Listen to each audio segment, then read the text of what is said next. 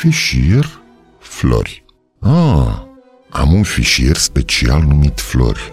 Mhm, da, da, da. Au, m-ați surprins copii.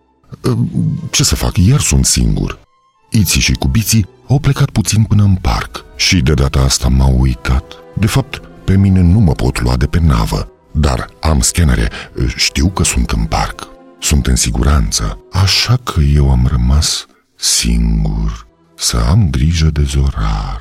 Tocmai răsfoiam folderele despre numele fetițelor de pe pământ și am descoperit un lucru foarte interesant. Fetele de pe Terra au în proporție de 50% nume de flori. Uh-huh. Da, da, da, de flori. Să vă dau câteva exemple. Uite, Viorica, Margareta, Lăcrămioara, Brândușa, Camelia, Narcisa. Am găsit un fișier foarte interesant. Este vorba de legendele florilor. Da, da, da, foarte interesant. Fiecare floare are o legendă a ei. Și mai interesant este faptul că fiecare floare are și o semnificație specială. Da, da, da. Iată, de exemplu, legenda cameliei spune că trăia odată o fică de împărat deosebit de frumoasă, dar deosebit de singură, pe nume Camelia.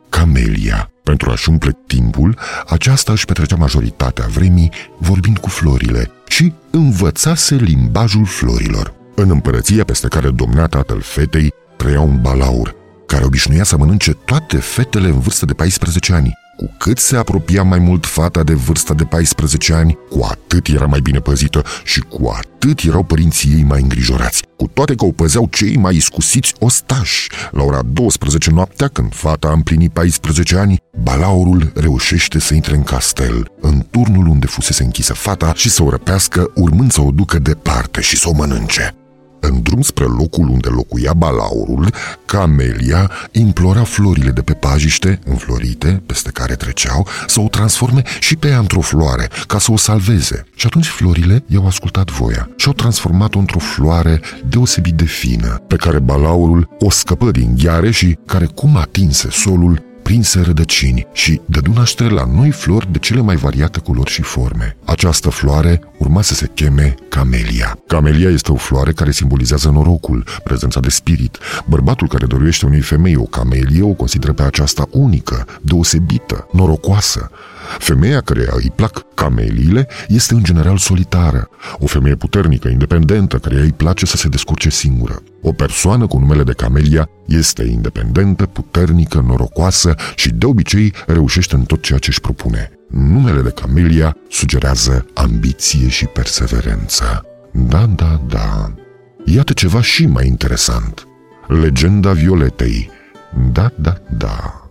Legenda spune că Violeta era o fată săracă și modestă, fără părinți. Violeta se îndrăgostește de un prinț pe care îl întâlnește într-o zi, în timp ce își împletea o coroniță cu flori. Prințul se îndrăgostește și el pe loc de Violeta și îi cere acesteia să se căsătorească cu el. Din păcate însă, prințul ei fusese ursit să nu se poată căsători înainte de a omorâ zmeul din pădurea întunecată. Prințul pornește în căutarea zmeului și promite Violetei că după ce va omorâ zmeul, se va întoarce să o caute și o va lua de soție. Violeta îl așteaptă pe prinț timp de 12 ani, timp în care împletește coronițe de flori de culoare albastru închis, care mai apoi vor fi numite violete. După 12 ani, prințul se întoarce și o găsește pe Violeta în același loc, terminând de construit o căsuță din împletitură de violete, care le va fi celor doi un adevărat castel de flori. Prin deducție, cred eu că violeta simbolizează modestie și devotament. Bărbatul care dorește unei femei o violetă nu trăiește pentru aceasta sentimente puternice și dorește o legătură de durată cu ea,